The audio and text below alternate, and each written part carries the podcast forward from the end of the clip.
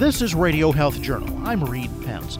This week, preparing for the next pandemic. We can be better and better prepared. So, are we going to have every threat have a drug and a vaccine and a diagnostic for every threat? That'd be a tall order, but boy, we should have a lot more of them. Getting ready for the inevitable when Radio Health Journal returns. I'm Nancy Benson, host of Radio Health Journal. If you enjoy listening to Radio Health Journal, you'll also like our sister show, Viewpoints, which covers a wide array of topics from education to history to the environment. Here's a preview of what they're covering this week on Viewpoints. Two thirds of people who are released from incarceration are then rearrested within a few years. The incarceration epidemic. Then, every major organ and system within the body and every process within the brain is wonderfully enhanced by sleep when we get it and is demonstrably impaired when we don't get enough. The many interconnected benefits of getting restful sleep. I'm Marty Peterson. And I'm Gary Price. These stories in depth this week on your public affairs magazine, Viewpoints. Listen to Viewpoints on your favorite radio station and subscribe and listen to shows anytime on Apple Podcasts and Google Play.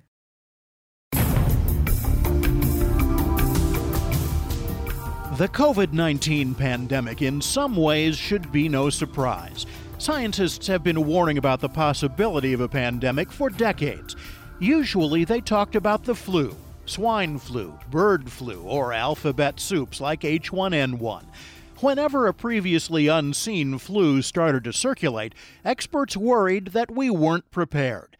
Now a global pandemic is here, but it's not the flu, and we weren't ready. Certainly, I think scientists for a long time have worried that a virus like COVID 19 would come into our population and we wouldn't be prepared for it. Having said that, there are so many potential pathogens out there uh, that I don't believe anyone would have expected a coronavirus to be the one that caused this problem. That's Dr. Dennis Hruby, Chief Scientific Officer of SIGA Technologies, a pharmaceutical firm focused on health security and emerging infectious diseases. It's clear that we needed to have diagnostics. Having a vaccine available would have blunted this to begin with and certainly having antiviral medicines to treat those that have been infected would be most useful. We now appreciate just what a huge economic and personal toll something like this takes. So I anticipate we'll be investing in these type of countermeasures for other viruses. I think the science has progressed to the point where we can use actual drug design. We can do a better job of putting things on the shelf and in the freezers so that if we're confronted with something like this, perhaps a different virus down the road, we'll be better ready to uh, deal with it. I've worked in pandemic preparedness, as I mentioned. I was at NIH uh, 2001 when we had SARS and Ebola. And I think we have incrementally gotten better at pandemic preparedness. And when I say better, I do point to funding, which is critical here, that as a nation and as a global community, each one of those did result in an increase in some of the funding and the innovation and the tools that we had. What it didn't do was make a step change and really increase our preparation. Dr. Phil Gomez established the NIH's vaccine production program in the early 2000s. Today, he's CEO of SIGA Technologies. It really gets back to it's a very low risk that something like COVID 19 happens but a very big impact. And I think as humans, we struggle in understanding risk and the concept of high impact, low frequency events or something that just physiologically it seems like we all struggle with. And it's so easy to move on to the problem that's at hand, whether it's, you know, healthcare or jobs or whatever it might be that we unfortunately didn't make the big investments. Not only the human health impact has been difficult, but the economic impact has been devastating. We always, in the field of pandemic preparedness, I feel like we've always talked about that, but it is really evident in COVID 19. And boy, we need to redouble our efforts to make sure we're prepared the next time around. But how do you do that with so many pandemic candidates on the horizon? Not only the various kinds of flu, but also diseases like Zika, SARS, and MERS. We have to be ready for all of them. But when we hear about the danger of each one as it emerges, and then they all turn out to be nothing, Hruby admits the public may think scientists are the boy who cried wolf. I think there's a bit of that that goes on because, of course, over the last decade, we've heard about a number of viruses that are threats to our population. You mentioned MERS, you mentioned SARS. There was the outbreak of Ebola with a few cases in the U.S. There was Zika. But at the end of the day, those did not cause the type of problems that were forecast. So now that we have one that actually lived up to its potential, I hope we're not burned out on it and that we pay attention and both deploy public health measures as well as develop medicines because if you look at the burden this pandemic has put on our society, it is unacceptable. Hruby thinks we may have learned our lesson that public health is a matter of pay me now to get ready or pay a lot more later. I think one of the things we're learning certainly is the importance of diagnostics. That's something I've often tried to convince the federal officials that they need to stockpile on because if you get an outbreak of unexpected infections, you have to know what that virus is, who has it, who doesn't have it, so you can effectively deploy your countermeasures to blunt the epidemic. And I anticipate, having seen the difficulties we've had with testing for COVID 19, that more resources will be devoted to that. Likewise, I think for both drugs and vaccines, there will be a renaissance, if you will, on research in this area. The hard part is to predict what the next virus coming into our population will be. We've always worried about influenza. Now we have to worry about coronavirus.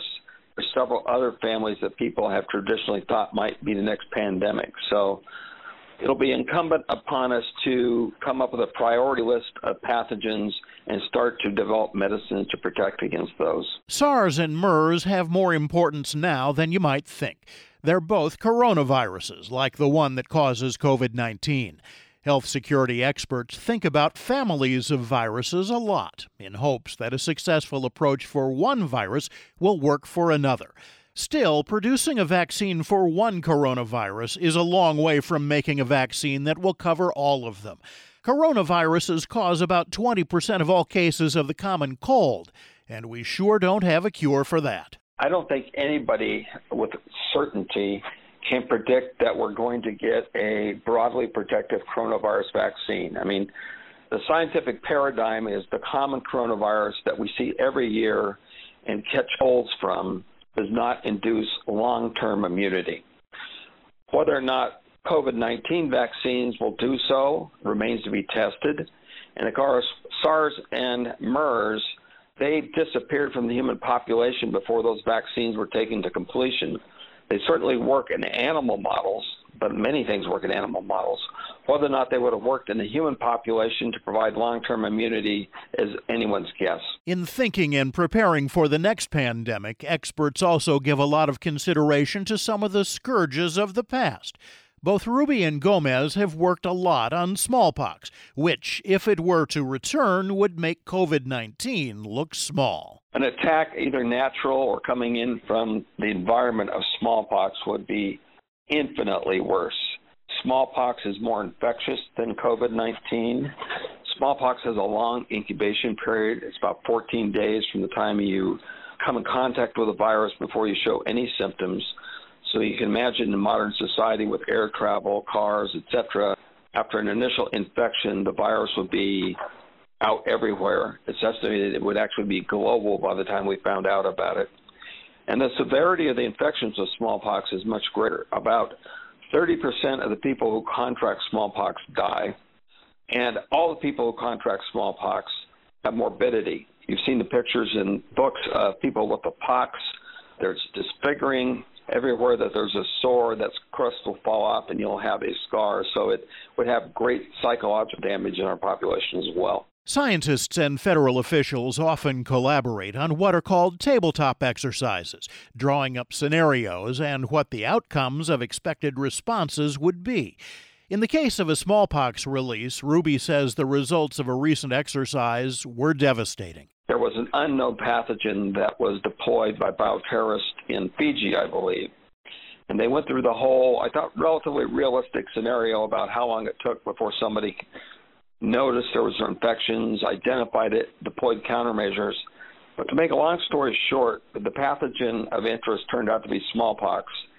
And in their scenario, this virus went global and literally affected the entire uh, world before it was never really was brought into check, other than the human population uh, learned to start to coexist with it. But it'd be a really horrible pandemic if we were to ever suffer through one. But if smallpox has been eradicated, why worry about it? It doesn't exist anymore in the natural world. But Hruby says that doesn't mean it doesn't exist at all. It is in two known repositories, one at the Centers for Disease Control and another in a high containment lab in Russia. It is believed that other stocks of virus exist in rogue states that have never been destroyed. So certainly there is a source of live virus out there that could be obtained if you had a mind to do so. The second way that you could do so is with modern synthetic biology. The sequences of smallpox, a number of smallpox strains have been published, and you could take and create this artificially. And this has actually been done in principle by a group of scientists in Canada that took the sequence of horsepox, which is closely related to smallpox, and ordered and synthesized together a number of small fragments of DNA to form a fully infectious virus. So they basically created a blueprint that someone could follow to create smallpox de novo if they wanted to. Biological terrorism is definitely something health security experts have to plan for. And unfortunately, Gomez says that possibility is greater now than it might have been six months ago. Nefarious players have probably looked at the COVID 19 outbreak and thought that in the U.S. we would have the mechanism to be able to stop an infectious disease. And clearly, we've shown that we haven't. And people that think about how to disrupt economies and disrupt players might think now more carefully about using biological type threats, which would be very unfortunate. So, unfortunately, we have to be super diligent to make sure that someone doesn't either purposefully or accidentally have a release of this and cause something that would be catastrophic. But something catastrophic could also happen in nature to rekindle smallpox. A close cousin of the virus could mutate into smallpox from one of the several related viruses like horsepox. Fortunately, smallpox is one disease that Gomez says they're reasonably well prepared for. In the toolbox, there's a couple vaccines, there's our therapeutic, and so those are in a warehouse that should smallpox reemerge, we're really ready to get out there and fight. And that's an example of being prepared for a class of viruses. So, an interesting component of smallpox is just like SARS and MERS, smallpox is part of a family of orthopox viruses. And smallpox was devastating in the last century, but there's a disease called monkeypox, which is a cousin of smallpox, not as deadly, it's, it has up to 10% mortality. But since we stopped immunizing for smallpox, it's starting to circulate in Central Africa. There are cases that are showing up repeatedly. There have been people infected with smallpox showing up in London and Israel and Singapore. And the vaccines, and importantly for us, our drug works against monkeypox just like it does against smallpox, and we're seeking approval. So there's an example where by getting ready for smallpox, we have now gotten ready for the cousins of smallpox that might emerge. And with all these possibilities, public health experts need to be prepared for everything. Hruby says the next pandemic could be influenza, or it could be a Nipah or Hendra virus from Southeast Asian bats. We simply don't know. But Gomez says it's not a matter of if, but when.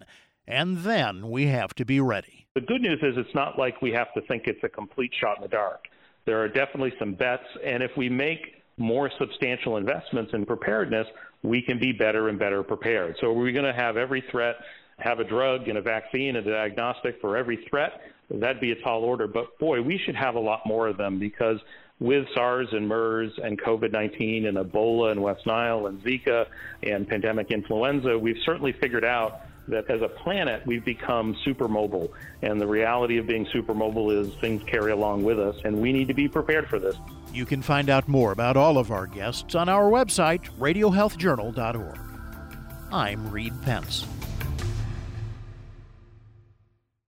With everybody centered at home these days, maintaining one's health and a healthy outlook are critical. When each day delivers a certain sameness, snacking can become a comforting diversion. That makes healthy choices all the more important. Registered dietitian Courtney Romano is the health advisor for the California Table Grape Commission. When it comes to snacking, fresh grapes are always a great choice. They are healthy and hydrating with a juicy pop of flavor and always ripe and ready to eat when you buy them a smart alternative to processed snacks that come with added salt, fat, and sugar. Try freezing grapes for an all natural frozen treat. They're like mini sorbets, Grapes from California are in season now.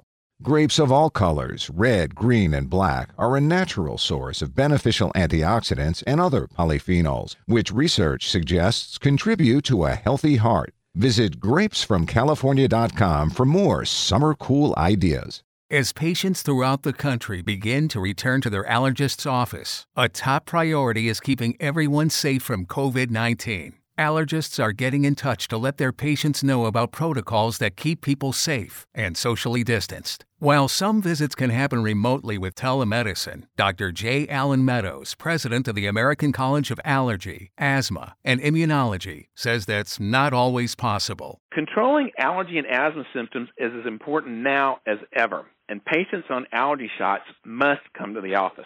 Other types of treatments that are best done in person include life saving biologics, allergy testing, oral challenges for food allergies, and new patient visits. Most allergists have created strict procedures for in person visits to ensure the safety of their patients. For example, masks are mandatory, and remote check in patients can wait in their cars instead of the waiting room, and may even receive some services in some practices in the parking lot. Find out more at acaa.org. And that's Radio Health Journal for this week. Radio Health Journal is a production of MediaTracks Communications. Follow us on Twitter, Facebook, and Instagram to learn more, and check Apple Podcasts, Google Play, and Spotify for a library of past programs. Plus, you'll always find previous segments and information about our guests at radiohealthjournal.org. Join us again next week for another edition of Radio Health Journal. Coming up next week on Radio Health Journal. So we're calling it Hothouse Earth because that's what it looked like. It's not impossible for life, but it would be very, very challenging for the current sort of humanity to live. Predictions of what Earth will look like if temperatures keep going up. Then, do you feel like a fraud despite your accomplishments and successes? You're not alone. If you were raised by humans, you have statistically a much better chance of growing up to have imposter feelings. All that and more on Radio Health Journal.